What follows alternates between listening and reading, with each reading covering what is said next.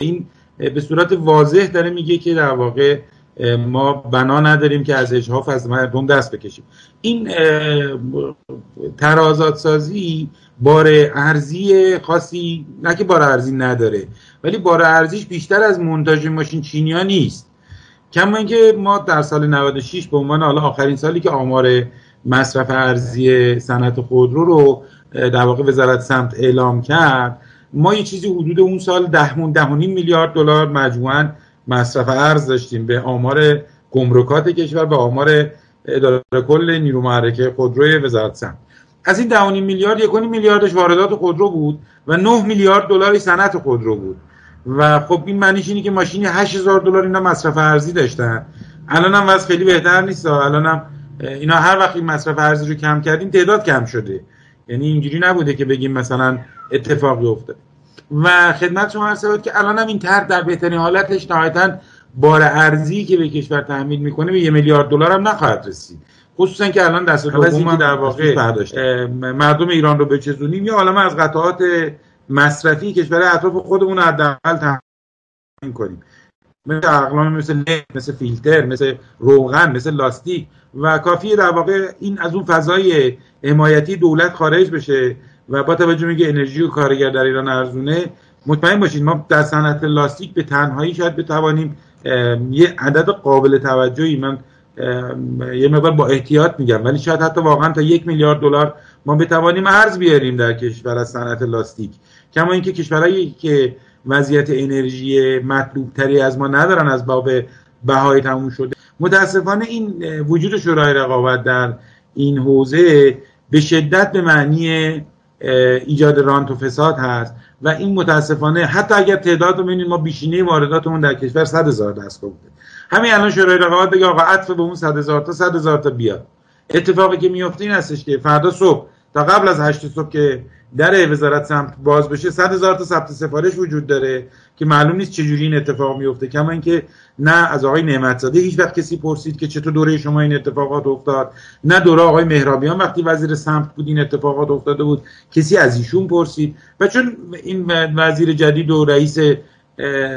خدمت شما عرض شد که توسعه تجارت هم مطمئنه کسی ازش نمیپرسه، این خطر وجود داره که این اتفاق دوباره تکرار شه و شما با 100,000 تا ثبت سفارش مواجهین، یعنی قبل از اینکه قانون اجرا بشه ثبت سفارشاش پر شده. خب معنی چیه؟ معنیش اینه که هر ثبت سفارشی که 100,000 تومان طرف داده ثبت کرده، این رو به قیمت چند میلیارد تومان به وارد کننده خودرو میفروشه و عملاً این وسط انتفاعی برای جامعه و حتی برای تجار رسمی ایجاد نمیشه. و اینم که فکر کنیم مثلا این پول دولت میتونه ردیابی کنه، خیر، به لطف رمز ارز و به لطف پولای خارج از کشور اینا پولاشون رو اونور میگیرن یا رمز ارز میگیرن. الان سوالی که دائما مردم میپرسن که آیا قیمت‌ها پایین خواهد اومد یا خیر. ببینید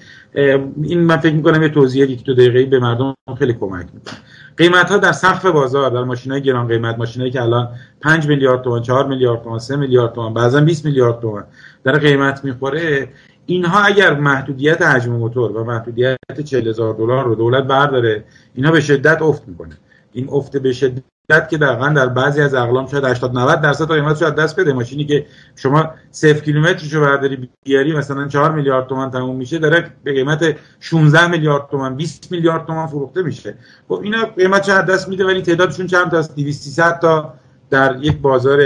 1 میلیونی. اون قسمت مثلا لوکس بازار، ماشینای 2017-18 ژاپنی، کره‌ای و بعضن آلمانی، اینها یک کاهش قیمتی رو بین 30-40% میتونن تجربه کنن و این هرچی میاد به سمت پایین بازار، به سمت ماشینای ارزان قیمت ایرانی، این درصد کاهش پیدا میکنه، جوری که تقریبا به کف بازار که میرسیم این درصد شاید نهایتا تاثیرش بین 5-10%